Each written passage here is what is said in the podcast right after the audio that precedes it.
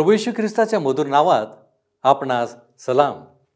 उपासना कार्यक्रमामध्ये आपले हार्दिक स्वागत. प्रियानो आज आपण एस्तेर पुस्तकाचे अध्ययन संपविणार आहोत. आपण पाहिले होते की एस्तेर राणीच्या आग्रहामुळे राजाने एक नवीन हुकुमनावा काढला. आणि अखेर तो अंतिम क्षण आला. खरे पाहता राजाच्या पहिल्या हुकुमनाम्यानुसार यहुदी लोकांचा पूर्णता नायनाट होणार होता. परंतु देवाच्या योजनेने सर्व काही वेगळेच घडले नक्की काय घडले हे आपण आजच्या अध्ययनात पाहणार आहोत. तर मग चला प्रियानो आपण आजच्या अध्ययनाची सुरुवात करूया. श्रोत्यानो मागच्या कार्यक्रमात आपण पाहिले की राजाला जेव्हा राणीची समस्या कळली तेव्हा त्याने ताबडतोब त्याच्या अधिकाराने दुसरा कायदा केला. व या कायद्यानुसार त्याने यहुद्यांना एक विशेष असा अधिकार प्रदान केला. या कायद्याचा फायदा यहुद्यांना कसा झाला ते आपण या पुस्तकाच्या शेवटच्या दोन अध्यायांमध्ये पाहणार आहोत. अर्थात इस्तेरचे पुस्तक नऊ आणि दहा अध्याय. या अध्यायांमध्ये पुरीम सणाची कशी स्थापना करण्यात आली ते आपल्याला पाहायला मिळेल. हामानाने जो दिवस यहुद्यांच्या हत्येसाठी ठरविला होता तो जवळ आला. वाचूया नववा अध्याय पहिली दोन वशने अदार जो बारावा महिना त्याच्या त्रयोदशीस राजाची आज्ञा व फरमान अंमलात येऊन यहुदी लोकांवर वरचढ होण्याचा आशेचा दिवस समीप आला तो सर्व उलट होऊन यहुदी लोक आपल्या वैऱ्यांवर वरचढ झाले. आपणास उपद्रव करू पाहणाऱ्या वैऱ्यास हात दाखवावा म्हणून ऐश्वरोष राजाच्या सर्व प्रांतातील यहुदी लोक आपापल्या गावी एकवट झाले. त्यांच्याशी कोणासही सामना करवेना. त्यांचा सर्व लोकास धाक बसला. यहुद्यांनी हल्ल्यासाठी तयारी केली. राजाच्या नव्या कायद्यानुसार त्यांचे रक्षण होणार होते. म्हणून स्वतःचा बचाव करण्यासाठी त्यांनी तयारी केली. ग्रीक इतिहासकार हेरोडोटस यांनी ऐश्वरोष इसवी सन पूर्व चारशे ऐंशी मध्ये ग्रीक युद्ध मोहिमेवर गेला होता व त्याची राणी अमृतस्ट्रिस एक थंड व सूड भावना असलेली स्त्री होती अशी नोंद केली आहे. अर्थातच अमिस्ट्रिस म्हणजे एस्तेर असावी. बाहेरच्या लोकांना एस्तेर थंड व सूड बुद्धीची बाई वाटणे साहजिकच आहे. तिनेच हमानाच्या दुष्ट कारवाया थांबवल्या आणि तिच्या लोकांचे त्यांच्या शत्रूंपासून संरक्षण केले. काही लोकांना वाटतं की हिटलरच्या विश्वासू मदतगारांना कायद्याने तुरुंगात डांबणे फार क्रूर व रानटी होते. परंतु हे विश्वासू सहाय्यक एक नंबरचे दुष्ट लोक होते. त्यांनी यहुद्यांना त्या भयंकर वायूच्या खोल्यांमध्ये डांबून त्यांचा जीव गुद मरवून त्यांना ठार मारणे अमानवी होते. ज्यांना यहुद्यांची भयंकर स्थिती माहीत नाही त्यांना हिटलरच्या लोकांना ठोठावण्यात आलेली शिक्षा भयंकर वाटणारच. परंतु ज्यांना सत्य स्थिती माहीत आहे त्यांना ही शिक्षा योग्य वाटते. तीन आणि चार वशने पहा. प्रांताचे सरदार इलाख्याचे अधिपती प्रांताचे अधिपती व राज्य कारभार चालविणारे सर्वजण यांनी यहुद्यास कुमुक केले. त्या सर्वांस मर्दखयाचा धाक बसला होता. मर्दखयाचा राजदरबारी मोठा मान असून त्याची कीर्ती सर्व प्रांतातून पसरली होती. मर्दखयाचा महिमा उत्तरोत्तर वाढत गेला. आता श्रोत्यांनो त्यांच्यापैकी एक असलेला मर्दखय राजाच्या बाजूने होता. ज्याने यहुद्यांची हत्या केली असती तो हमान आता मरण पावला होता. ज्या राजासनाने यहुद्यांना दोषी ठरवले होते त्याच राजासनाने आता त्यांना अभयदान दिले. देवाचे जे राजासन आम्हाला दोषी ठरवू शकत होते तेच आता आम्हाला जीवनदान देत आहे. कारण देवाने येशू ख्रिस्ताद्वारे आमच्याशी नवीन करार प्रस्थापित केलेला आहे. तो करार जर आम्ही स्वीकारतो तर आम्ही देवाचे लोक बनू व आम्हाला मृत्यू भय आणि सैतान सर्व काळचा नरक यापासून संरक्षण मिळेल. या सर्व गोष्टींविषयी परमेश्वर आम्हाला अभयदान देतो. प्रेषित पॉल रोमकरास पत्र आठवा अध्याय तेहतीस आणि चौतीस वचनांमध्ये म्हणतो देवाच्या निवडिलेल्या लोकांवर दोषारोप कोण ठेवील? देवच नीतिमान ठरविणार आहे. तर दंडाज्ञा करणारा कोण? जो मेला इतकेच नाही तर मेलेल्यातून उठला आहे. जो देवाच्या उजवीकडे आहे आणि जो आपल्यासाठी मध्यस्थीही करीत आहे तो ख्रिस्त येशू आहे. तो कशा प्रकारे न्यायी ठरवतो ते लक्षात घ्या. एक येशू ख्रिस्त मरण पावला. दोन येशू ख्रिस्त पुन्हा उठला. तीन तो देवाच्या उजवीकडे आहे. आणि चार तो आमच्यासाठी देवाजवळ मध्यस्थीही करीत आहे. याच कारणासाठी येशू ख्रिस्तावर विश्वास ठेवणाऱ्याला कोणी दोषी ठरू शकत नाही. येशू ख्रिस्त या पृथ्वीवर मानव रूप धारण करून आला. तो मानव म्हणून जगला. मानवाची सुखदुःखे त्याने अनुभवली. त्याने त्याचे मोह अनुभवले. मानवाचा दुबळेपणा त्याने जवळून पाहिला. तो शंभर टक्के मानव होता व शंभर टक्के देव होता. नवीन करार जर आम्ही काळजीपूर्वक वाचला तर तो मानव व देव एकाच वेळेस होता हे आम्हाला समजेल. ही गोष्ट आमच्या बुद्धी सामर्थ्या पलीकडची असली तरी सत्य आहे. ही गोष्ट अद्भुत आहे. आणि तो मानव म्हणून आमच्यात राहिला म्हणूनच त्याला आमच्यासाठी रदबदली करण्याचा अधिकार आहे. याजक हा लोकांचे देवाजवळ प्रतिनिधित्व करणारा व देवाचे लोकांजवळ प्रतिनिधित्व करणारा असा असे. आपण इब्री लोकास लिहिलेल्या पत्रात इब्री लोकास पत्र पाचवा अध्याय पहिले आणि दुसरे वचन ह्यामध्ये वाचतो प्रत्येक प्रमुख मनुष्यातून घेतलेला असून देवविषयक गोष्टींबाबत मनुष्याकरिता नेमिलेला असतो. ह्यासाठी की त्याने दाने व पापांबद्दल यज्ञ ही दोन्ही अर्पावी. अज्ञानी व बहकणारे ह्यांच्याबरोबर तो सौम्यतेने वागू शकतो कारण तोही स्वतः दुर्बलतेने वेष्टिलेला आहे. आणि पुढे याच अध्यात येशू ख्रिस्ताविषयी पाचवा अध्याय सातव्या वचनात म्हटले आहे आपल्याला मरणातून ताराव्यास जो समर्थ आहे त्याच्याजवळ त्याने आपल्या देहावस्थेच्या दिवसात मोठा आक्रोश करीत व अश्रू गाळीत प्रार्थना व विनवणी केली आणि ती त्याच्या सद्भक्तीमुळे ऐकण्यात आली. म्हणून श्रोत्यानो आज तुम्ही किंवा मी असे म्हणू शकत नाही की येशू ख्रिस्त देव होता व तो आमच्या समस्या कशा समजेल? तो आमच्या समस्या जाणतो. तो आमच्यासाठी परमपित्याजवळ विनंती मध्यस्थी करतो. आम्हा पाप्यांसाठी मध्यस्थी करणारी कोणी फार महत्वाची व्यक्ती आहे हे समजणे फार आनंदाची गोष्ट आहे. श्रोत्यानो आमच्या दैनंदिन जीवनात आयुष्याच्या रगाड्यात कितीदा तरी आम्हाला देवाची गरज भासते. त्याची शांती हवीशी वाटते. त्याच्या प्रेमळ कुशीमध्ये विसावा घ्यावासा वाटतो. किंवा त्याचा मायेचा हात आपल्या पाठीवरून फिरवावा असे वाटते. किंवा संकट समयी माझ्या मुला माझ्या मुली तू काळजी करू नकोस मी तुझ्या पाठीशी आहे असे धीराचे त्याचे शब्द ऐकण्याची गरज असते. परंतु त्या पवित्र सामर्थ्यशाली परमेश्वराने आपल्यासारख्या मर्त्य व मूर्ख मानवाजवळ का यावे? तो आम्हाला कसा समजून घेईल? तो आम्हावर दया करेल का? त्याची मदत ऐन वेळेवर आम्हाला प्राप्त होईल का? अशा शंका आम्हाला सतावतात. अशा वेळेस आम्हाला त्याच्याजवळ आमच्यासाठी मध्यस्थी करणारे कोणी हवे असते? आणि ह्या मध्यस्थाने आपल्या समस्या त्याच्यासमोर जशाच्या तशा सादर कराव्यात अशी आपली अपेक्षा असते. या आपल्या गरजेकरिता परमेश्वराने एक परिपूर्ण मध्यस्थ आम्हाला दिला आहे. तो निष्पाप निष्कलंक असा देवाचा पुत्र आहे. तो मानवाचे जीवन त्याच्या समस्या व दुःख जाणतो व पवित्र शास्त्र आम्हाला सांगते की आकाशाखाली पृथ्वीवर सर्वात उंच मोठे असे त्याचे नाव ख्रिस्ताचे नाव आम्हाला देण्यात आले आहे.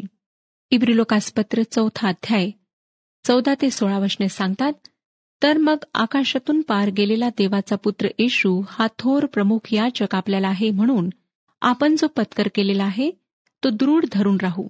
कारण आपल्या सर्वांच्या दुर्बलतेविषयी ज्याला सहानुभूती वाटत नाही असा आपला प्रमुख याजक नाही तर तो सर्व प्रकारे आपल्याप्रमाणे पारखलेला होता. तरी निष्पाप राहिला. तर मग आपल्यावर दया व्हावी आणि ऐनवेळी सहाय्यासाठी कृपा मिळावी म्हणून आपण धैर्याने कृपेच्या राजासनाजवळ जाऊ. श्रोत्यानो माझ्या या तारकाचा जग द्वेष करते. त्याच्याविषयी गलिच्छ दुर्भाषण करते. परंतु तो गौरवी मनुष्य आहे. तो राजांचा राजा व प्रभूंचा प्रभू आहे. तो विलक्षण सुंदर गुलाब पुष्प आहे. तो साक्षात सौंदर्य आहे. तो लाखात एक असा मोहरा आहे. तो माझा प्राणप्रिय सखा माझ्या जीवाचा रक्षण करता आहे आणि तो एक दिवस पुन्हा येणार आहे. त्याच्यासमोर गुडघे टेकून त्याची स्तुती त्याचे गौरव करण्याची आम्ही सवय करून घ्यायला हवी. प्रतिदिनी तो आमच्यासाठी अधिक आणि अधिक मधुर बनायला हवा. ख्रिस्ते म्हणून तुम्ही अशा प्रकारे कधी आनंद केला आहे काय? श्रोत्यानो जर नसेल तर आता आपणाजवळ प्रसंग आहे. क्षणभर कल्पना करा की एस्तेर राणीच्या काळातल्या काही यहुद्यांनी असे म्हटले असते राजाने केलेल्या दुसऱ्या कायद्यावर माझा विश्वास नाही. राजा इतका चांगला आहे हे मला खरे वाटत नाही. मी तर स्वतःचे शक्य तितक्या चांगल्या प्रकारे रक्षण करेन. मी स्वतःभोवती संरक्षण तट बांधेन व स्वतःला वाचवेन. परंतु श्रोत्यानो राजाच्या या नवीन कायद्यावर विश्वास न ठेवणे या यहुद्यांसाठी घातक होते. राजाच्या संदेशात या यहुद्यांना जसा विश्वास ठेवावा लागला तसंच आम्ही देवाच्या संदेशावर म्हणजे ख्रिस्ताच्या सुवार्तेवर विश्वास ठेवायला हवा. ज्या यहुद्यांनी राजाच्या हुकुमावर विश्वास ठेवला नाही त्यांना कोणतीच आशा नव्हती. परंतु ज्या यहुद्यांनी राजाचा हुकूम स्वीकारला ते आनंदित व उत्साहित झाले कारण राजाच्या हुकमावरच्या विश्वासाने त्यांना संकटातून मुक्ती मिळाली.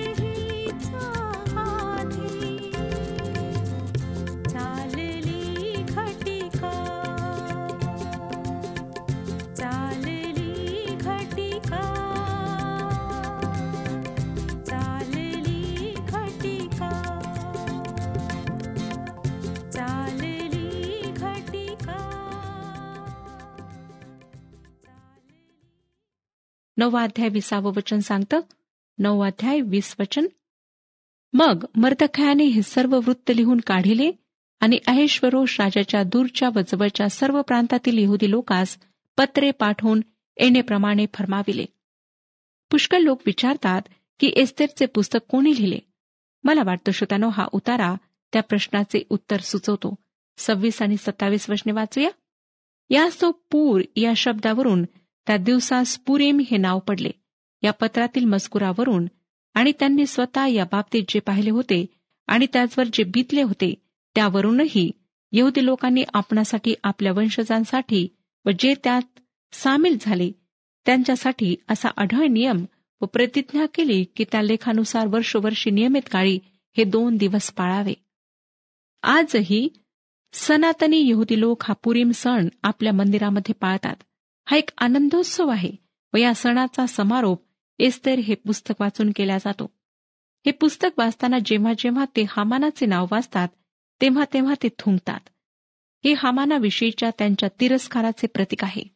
मग दुसऱ्या दिवशी ते आनंदाच्या उपासनेसाठी पुन्हा एकत्र येतात कारण हा सण त्यांना देवाने वाचविल्याच्या स्मरणार्थ साजरा केला जातो.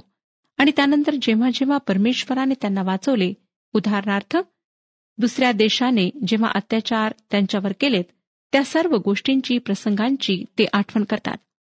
देवाने आभ्रामाला जे अभिवचन दिले होते त्याची पूर्तता त्याने कशी केली ते हे लोक स्मरतात. तो आभ्रामाला म्हणाला होता जे त्यांना आशीर्वाद देतात त्यांना मी आशीर्वाद देईन व जे त्यांना शाप देतात त्यांना मी शाप देईन. पुढे नववा अध्याय अठ्ठावीसावं वचन भाग काय सांगतं? आणि पिढ्यानपिढ्या प्रत्येक कुटुंबात प्रत्येक प्रांतात व प्रत्येक गावात या दिवसाचे स्मरण करून ते पाळण्यात यावेत. या पुरीम सणाचे दिवस पाळण्यास यहुदी लोकांनी चुकू नये. त्यांचे स्मरण आमच्या वंशजातून कधीही नाहीसे होऊ नये. श्रोत्यानो इस्तेरच्या पुस्तकाच्या शेवटच्या म्हणजे दहाव्या अध्यायात सुंदर समाप्ती देण्यात आली आहे. वाचूया दहावा अध्याय तीन वशने अहेश्वरोष राजाने देशावर व समुद्रलगतच्या बेटावर खंडणी बसविली. त्याच्या सामर्थ्याच्या व पराक्रमाच्या कृत्यांची आणि मर्दखयास राजाने महतीस चढविल्याची सांध्यत हकीकत मेदी व पारसी यांच्या इतिहासाच्या ग्रंथात लिहिली आहे. नाही काय? मर्दखय यहुदी याचा दर्जा ऐश्वरोष राजाच्या खालोखाल होता. यहुदी लोकांमध्ये तो फार थोर होता. त्याच्या बांधव समुदायात त्याची मोठी मान्यता असे. तो आपल्या लोकांचे कल्याण करण्यासाठी झटे आपल्या सर्व लोकांचे कुशल कसे होईल याकडे त्याचे लक्ष असे. श्रोत्यानो मर्दखय हा यहुद्यांसाठी एक मोठा आशीर्वाद बनला. तो लोकप्रिय होता कारण त्याने आपल्या लोकांचे हित साधले व त्यांचे कल्याण केले. त्याचे नाव यहुदीतर राजाच्या इतिहासाच्या पुस्तकात लिहिल्या गेले. मर्दखय ऐश्वरोष राजासाठी एक आशीर्वादाचे कारण बनला. या पुस्तकात एकानंतर एक घडलेल्या एकूण आठ घटना आहेत. आणि या घटनांचा क्रम लक्षात घेतल्यावर समजते की या घटना योगायोग किंवा अपघाताने घडलेल्या नाहीत तर त्यामागे विधात्याचे अर्थात परमेश्वराचे सामर्थ्य आहे. या घटनांची आपण थोडक्यात उजळणी करूया. पहिली घटना म्हणजे एस्तेरला राणीचे पद मिळणे. दुसरी मर्दखयाने खुन्यापासून राजाचा जीव वाचविणे. तिसरी एस्तेरला राजाची कृपादृष्टी प्राप्त होणे. चौथी राजाला झोप न येणे. व तो इतिहासाच्या नोंदी वाचून घेणे ह्या बाबतीत लिहिण्यात आले आहे. पाचवी गोष्ट हमान राजमहालाच्या बाहेर आढळतो व त्याला मर्दखयाचा सन्मान करायला लावल्या जाते. त्यानंतर सहावी घटना हामान मर्दखयासाठी फाशीचा खांब उभारतो परंतु त्यालाच त्यावर फाशी दिल्या जाते. राजा इस्तेरची कथा ऐकून रागाने बागेत गेल्यानंतर परत जेव्हा येतो तेव्हा हामानाला राणीच्या पलंगावर टेकलेले पाहून त्याचा गैरसमज होतो आणि या सर्व घटनांचा परिणाम म्हणजे राजा पहिला कायदा अप्रत्यक्षरित्या रद्द ठरविण्यासाठी दुसरा कायदा मंजूर करतो. या घटना योगायोग नाहीत. या काळजीपूर्वक योजिलेल्या क्रमाने घडविण्यात आलेल्या आहेत. या घटनांमध्ये कोठेही देवाचा उल्लेख नाही परंतु दैवी योजना काय असते याचे ही गोष्ट सुंदर उदाहरण आहे. एवढेच नव्हे तर हरवलेल्या जगासाठी देवाच्या तारणाच्या योजनेचे हे एक सुंदर चित्र आहे. आमच्या जीवनामध्ये श्रोत्यानो योगायोग व अपघात ही रोजचीच बाब आहे आणि बऱ्याचदा बरेच योगायोग आमच्यासाठी त्रासदायक ठरतात. परंतु जेव्हा आम्ही आमचे जीवन जिवंत व खऱ्या देवाच्या हातात समर्पित करतो आणि ख्रिस्ताला आमच्या जीवनात परमस्थान देतो तेव्हा आमचे जीवन तोच सुरळीत करतो. मी बऱ्याचदा तरुण मुलींना शाळकरी मुलींना असे अंदाज बांधताना ऐकले आहे की सकाळी दोन महिना दिसल्या की दिवस आनंदात जातो वगैरे वगैरे. आणि तशा दोन महिना एकत्र दिसल्या नाहीत की दिवस तापदायक ठरतो. असे अनेक समज आपल्यामध्ये आहेत. अनेक अंधविश्वास आमच्यामध्ये आहेत.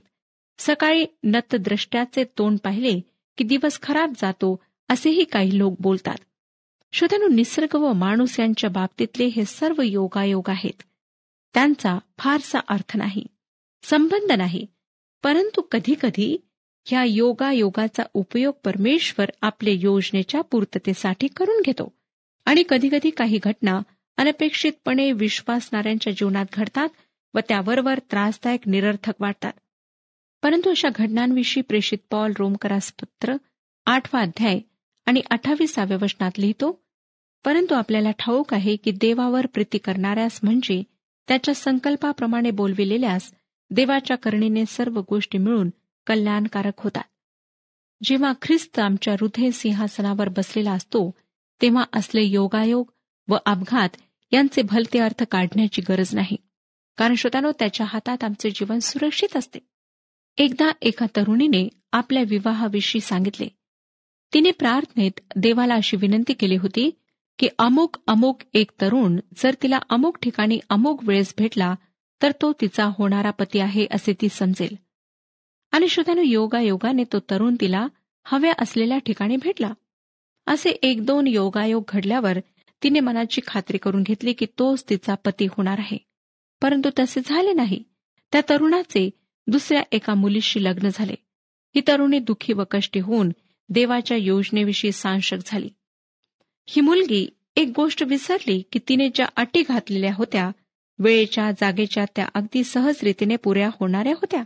तो मार्ग ती वेळ ही त्या तरुणाची ठरलेली होती. शिवाय देवाची आपल्या जीवनाविषयीची इच्छा असल्या योगायोगावरून ठरवणे भयंकर धोकादायक व घातकच ठरते. परमेश्वर तुमच्यावर प्रीती करतो व तुमच्यासाठी तो उत्तम ते राखून ठेवतो. ते योग्य समयी दिल्याशिवाय तो राहत नाही.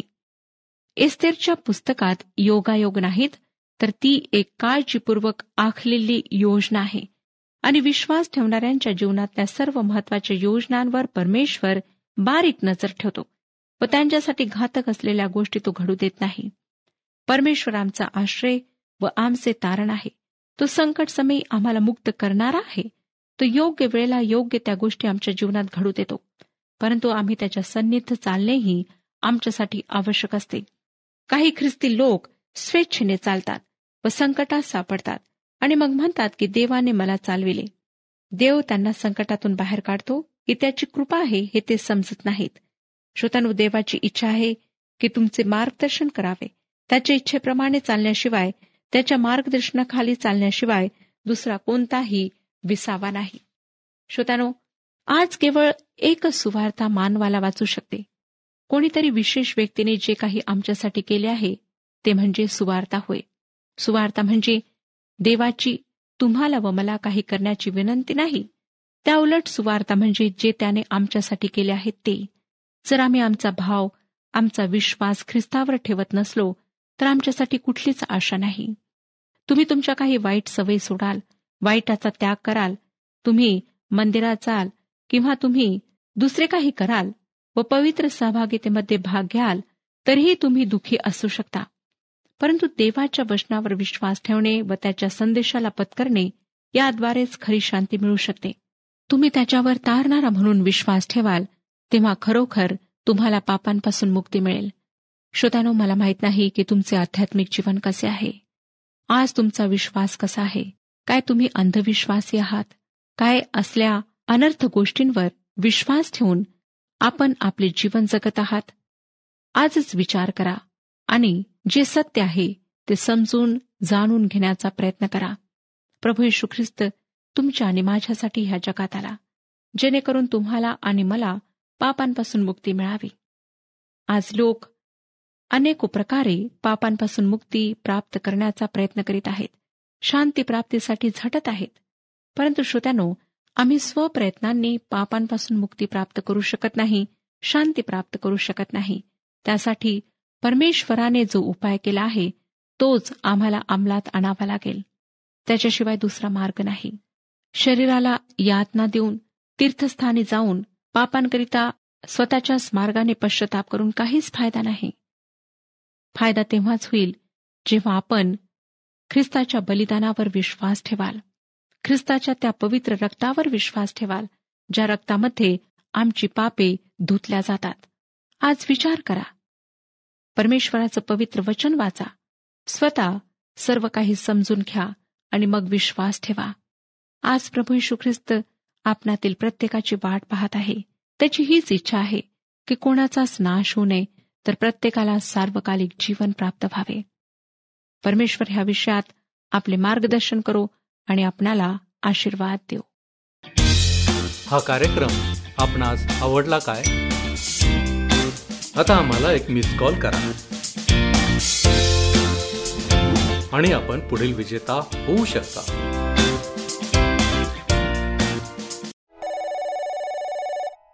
प्रियानो आज आपण एस्तेर पुस्तकाचे अध्ययन संपविले आहे. या पुस्तकाच्या अभ्यासाने आम्हाला एका वेगळ्याच स्तरावर आणले आहे. संपूर्ण पुस्तकात देवाच्या नावाचा उल्लेख नाही तरीही आम्हाला देवाची योजना त्या लोकांमध्ये कार्य करताना दिसली. खरोखर हा काही योगायोग नव्हता. प्रियानो आज आपण विचार करूया की आमचे आध्यात्मिक जीवन कसे आहे? काय देवाची योजना आमच्या जीवनात घडताना आणि ते अनुभवताना आपणास दिसते का? विश्वास ठेवा आणि देवाच्या सन्निध चाला. त्याची इच्छा आहे आपणास मदत करण्याची. आपण तयार आहात? प्रियानो माझी प्रार्थना हीच आहे की परमेश्वर अशी वृत्ती आपणास सर्वांस देव. आपणास विश्वासात दृढ ठेवो आणि देवाचे गौरव आपणास पाहावयास मिळो.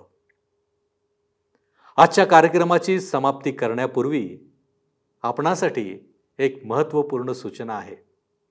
प्रियानो आपल्या लक्षात असेलच की आपण एजरा नेहम्या आणि एस्तेर पुस्तकांच्या अध्ययनासाठी निर्गम पुस्तकाचे अध्ययन आपण मध्येच थांबवले होते. उद्यापासून आपण निर्गमाच्या पुस्तकाचे अध्ययन पुन्हा सुरू करीत आहोत. तर जरूर आपली उपस्थिती ठेवा. परमेश्वर आपणास आशीर्वादित करो.